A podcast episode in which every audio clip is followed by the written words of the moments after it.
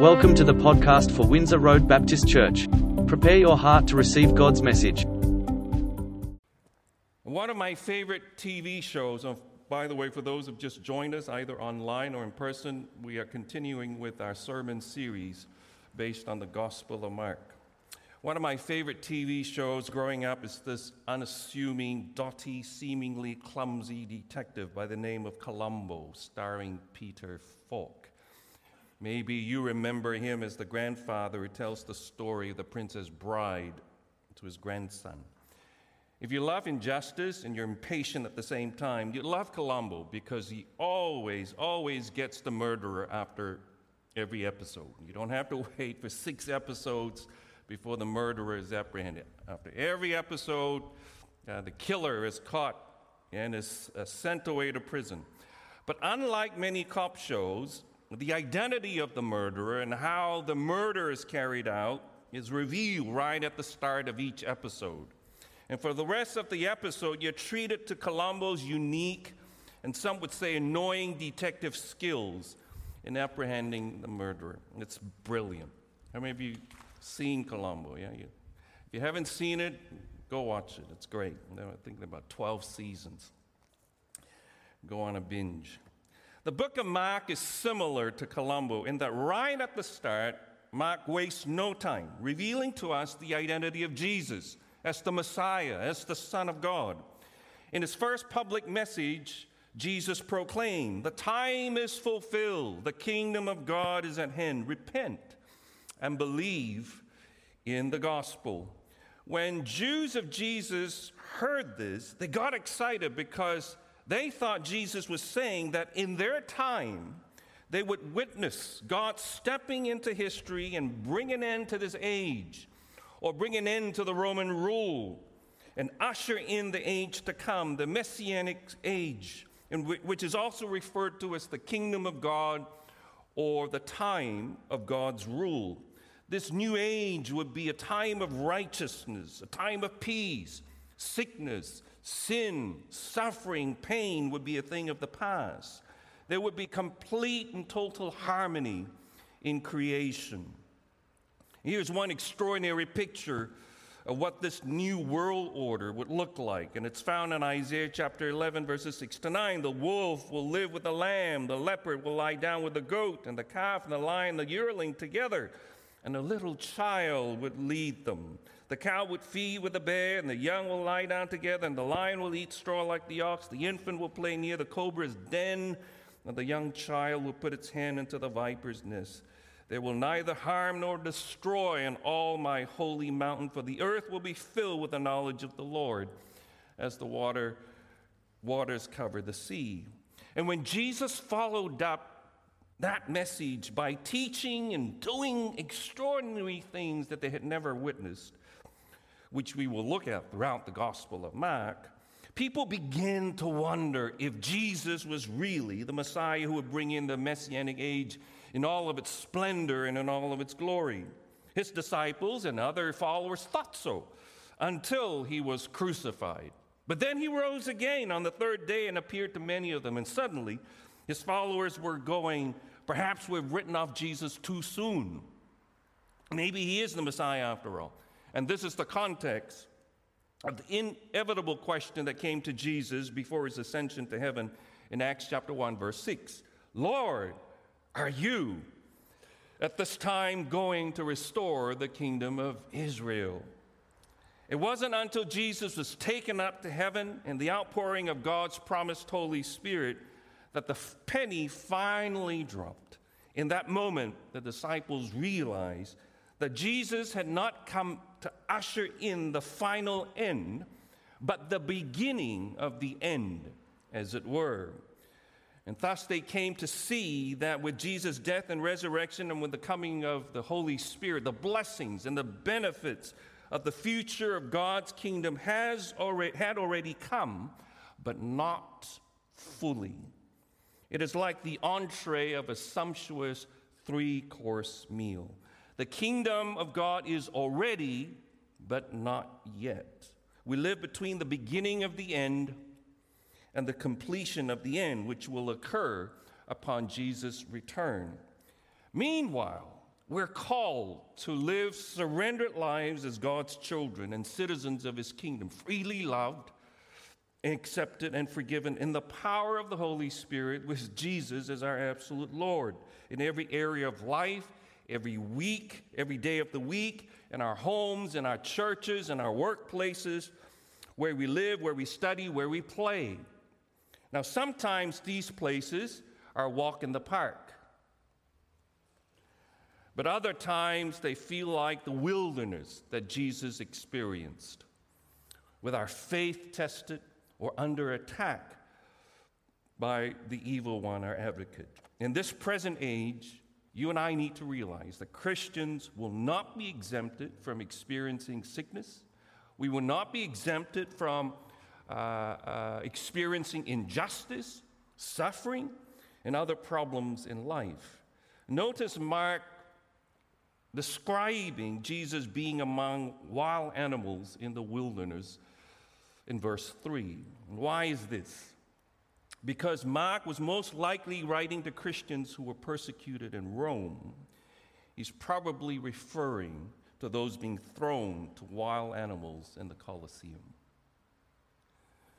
He was telling them that Jesus, who had faced wild animals himself, will be with them when they face their share of wild animals.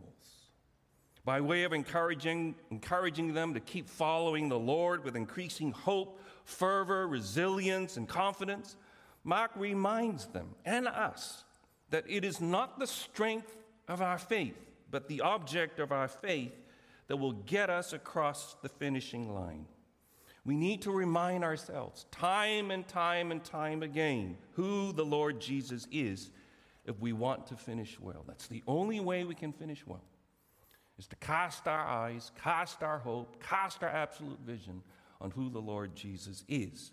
Specifically, in the four recorded acts at the start of his public ministry, what Mark wants us to remember and ground our faith in is Jesus' authority, a key theme in the first half of Mark's gospel. Everything that Jesus does he does with authority.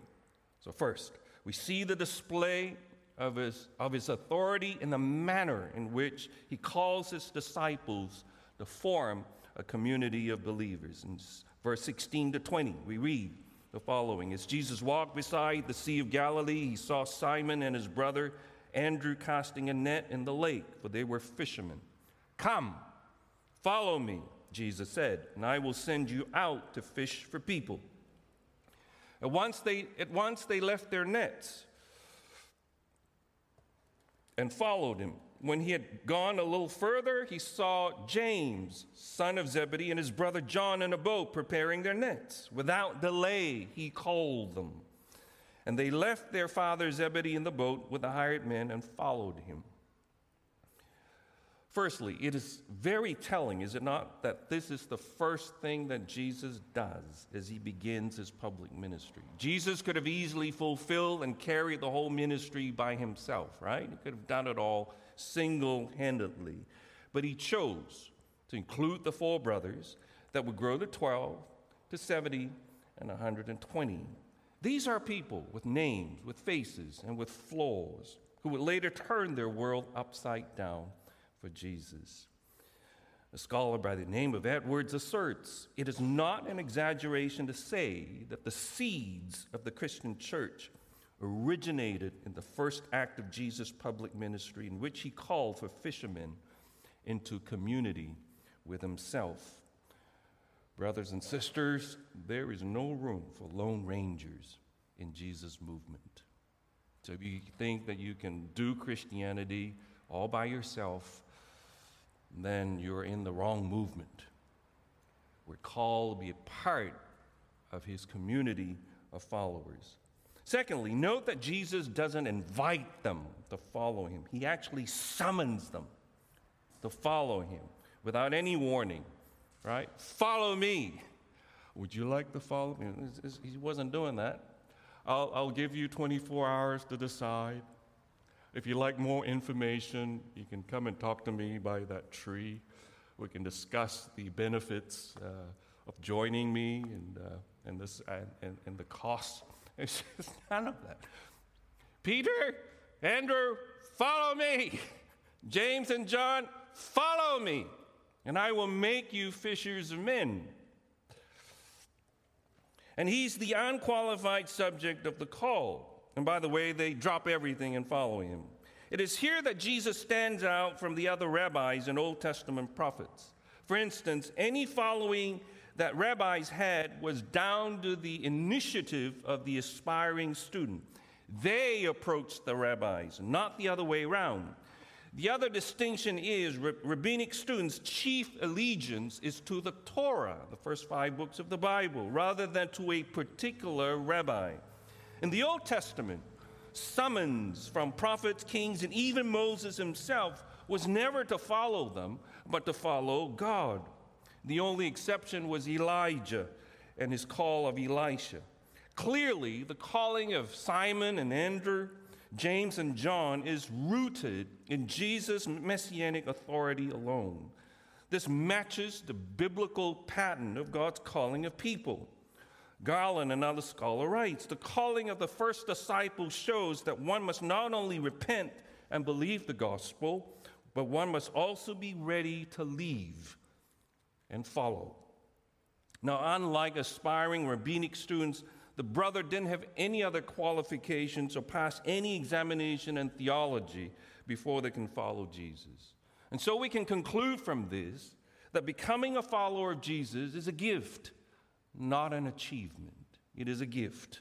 Furthermore, as Edwards point out, what they need to learn and do can only be learned and done as they follow Jesus. For Mark, the act of following Jesus entails a risk of faith. And faith must be an act before it is a content of belief. Only as Jesus is followed, this is a critical line here. Only as Jesus is followed can he be known. So, in other words, you want to know God more, you've got to be prepared to step outside of your comfort zones. It is risky business following Jesus.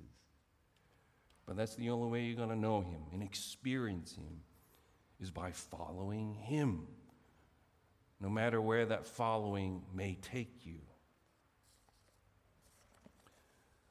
And Jesus finally was calling them to service. Jesus said, Follow me, and I will make you fishers of men. In the book of Acts, we see what the service looks like. It will be costly and sacrificial, but also fulfilling and satisfying. Can you think of anything more satisfying, more fulfilling than seeing the Lord Jesus stand up to receive you as you're just about to die, like Stephen did in the book of Acts, chapter 6? Or Paul seeing throngs of people being saved and being brought to the kingdom of God as a result of his preaching and ministry. There's nothing more joyful than seeing people come home and be restored to our Heavenly Father. In the second account, we see the, the authority of Jesus in his teaching. For Jesus' first public appearance in ministry, Mark chooses, chooses Capernaum on the north shore of the Sea of Galilee, which was Jesus' residence after leaving Nazareth.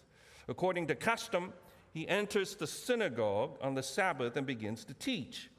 Those listening were stunned. In verse 22, the people were amazed at his teaching because he taught them as one who had authority, not like the teachers of the law. Now, let's put this into perspective. The teachers of the law were no lightweight. They were the equivalent of professors in theology, if you like. Uh, they were well regarded teachers, moralists, and civil lawyers, and people would defer to them as they walked through the streets. The first seats in the synagogues were reserved for them. They were the VIPs of Jesus' day. And when they entered the room, people would rise to their feet in honor and respect of them.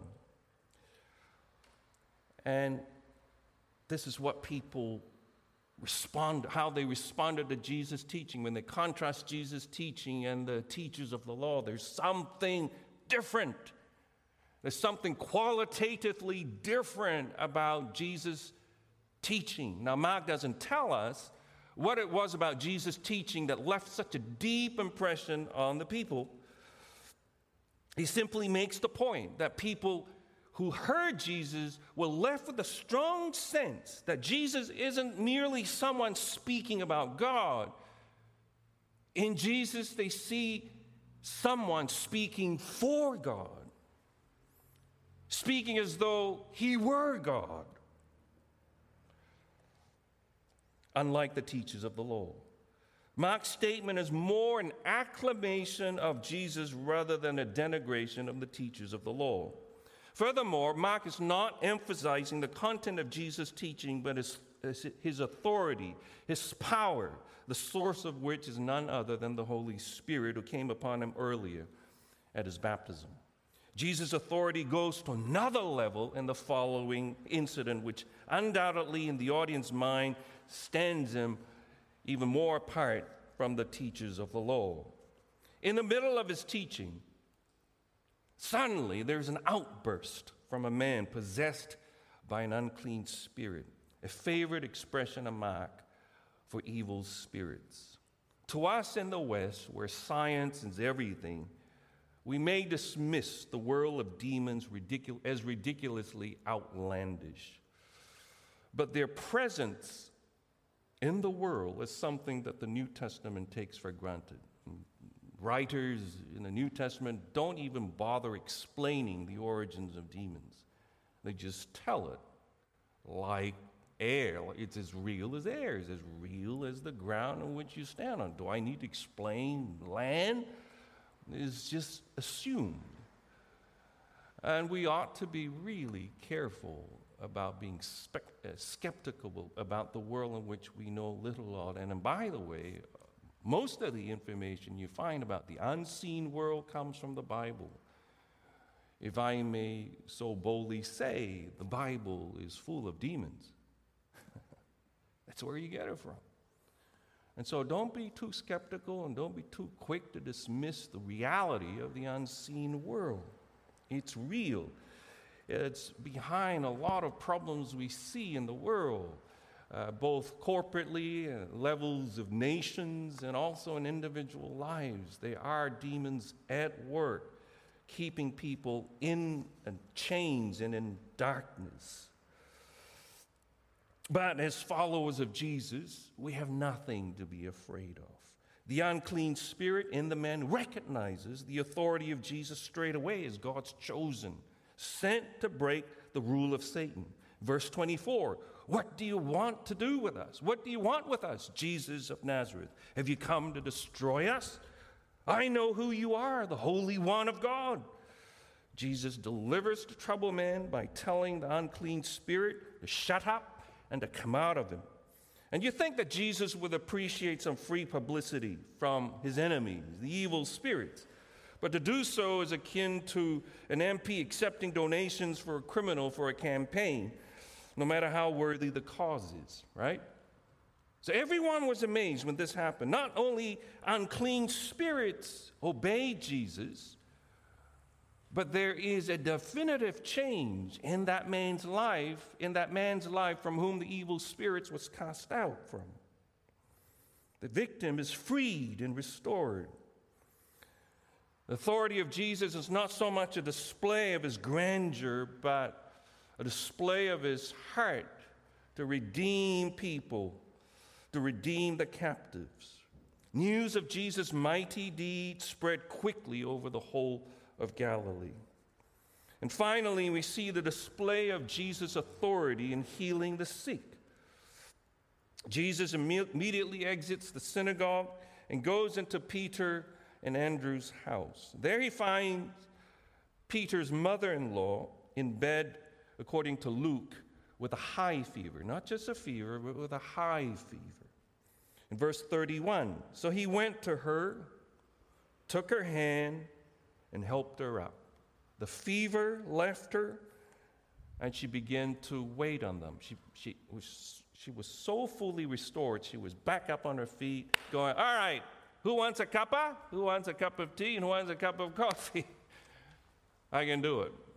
That's how well she was. There's no uh, spells or incantations typical of healers in those days. Jesus heals her, and he does so with such compassion and sensitivity and gentleness rather than with pomp and glory. Free from Sabbath related travel restrictions and activity, many more people show up at the door of Peter's house seeking physical healing and deliverance from unclean spirits. In verse 32 to 34, that evening after sunset, the people brought to Jesus all the sick and demon possessed. The whole town gathered at the door, and Jesus healed many who had various diseases. He drove out many demons, but he would not let the demons speak because they knew who he was. All right, Mark, this is all well and good, is it not? But I wish I could witness more of Jesus' authority, more of display of Jesus' authority in my life and in my circumstance. I could sure do with Jesus' authoritative interventions in my life right now. But I'm not seeing any. Do you feel like that sometimes? You read the Bible and you think, and the preacher tells you, oh, the authority of Jesus, like I am doing. You go, yeah, yeah, yeah. What has that got to do with my circumstance? I feel like my situation is pretty hopeless. Well and good to hear about it, well and good for you to teach and unpack. It's interesting, it's great. But I would sure like to see Jesus' authority right now displayed in my situation, intervening my life and my circumstance right now.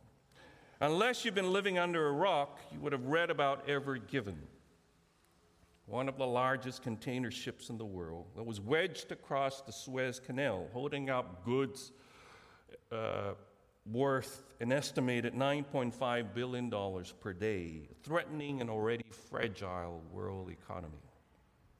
My initial reaction was, you know, in this day and age, that's a minor problem.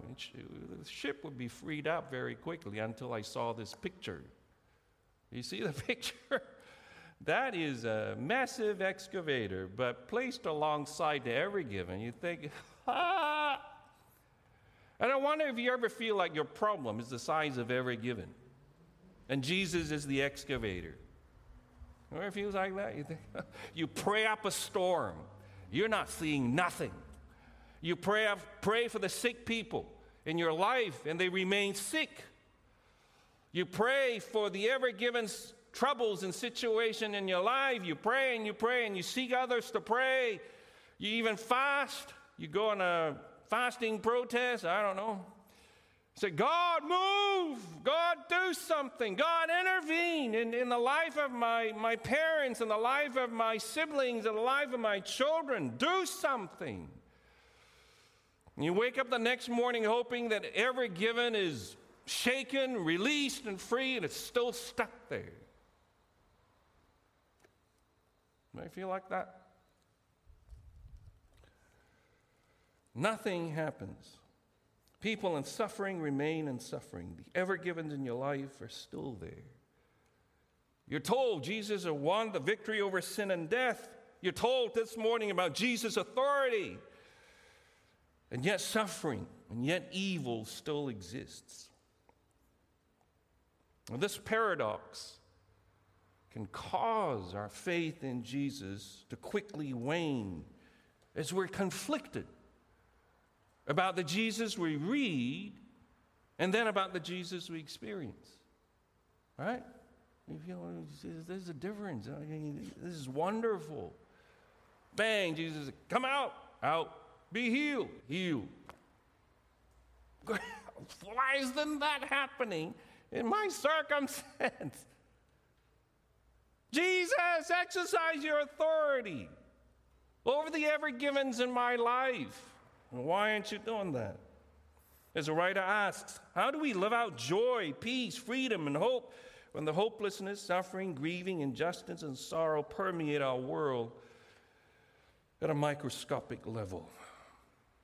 Can I suggest that the answer may lie with remembering and anchoring our faith in the truth that the Jesus that we just explored, who displayed his authority in summoning Peter, Andrew, James, and John, who displayed his authority through his teaching, who displayed his authority by casting evil spirits, who displayed his authority by healing the sick, is the same yesterday, today, and forever.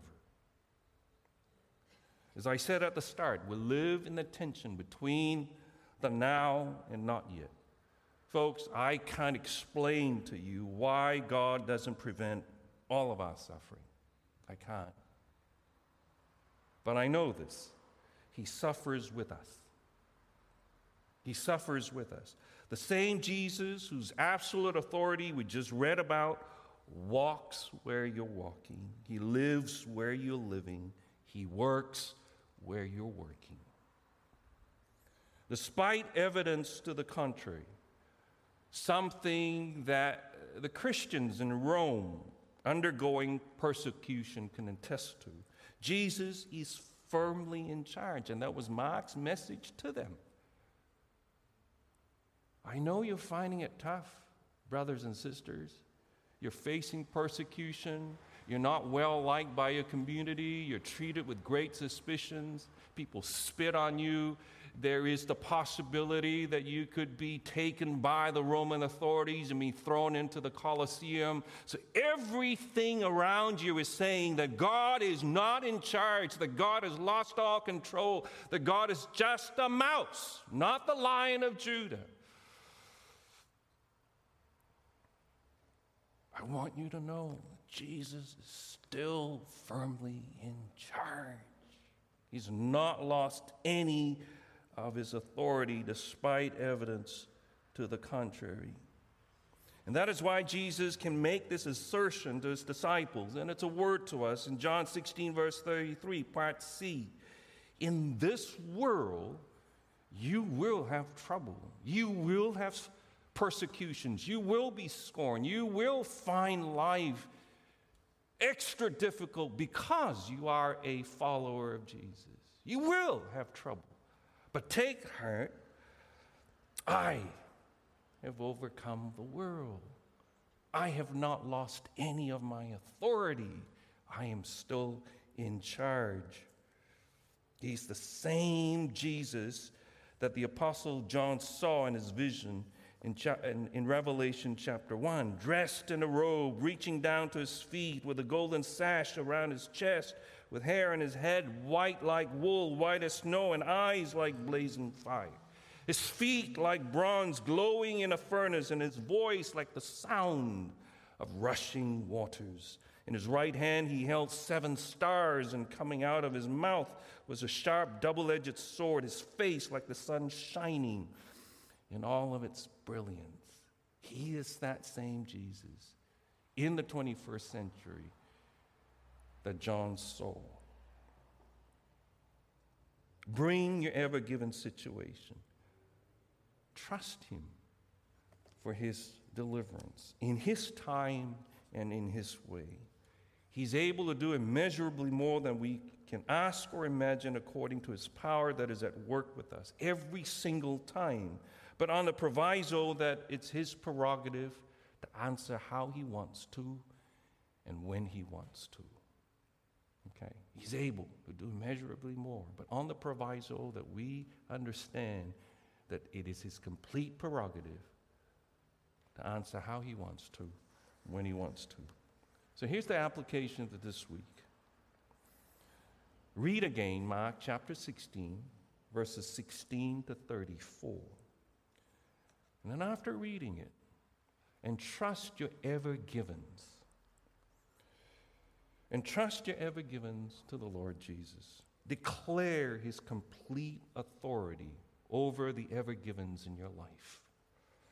Stand upon Jesus' promise in John 16, verse 33. Lord, this is the trouble that you promised that I will have. That shouldn't surprise me, that shouldn't shock me. That is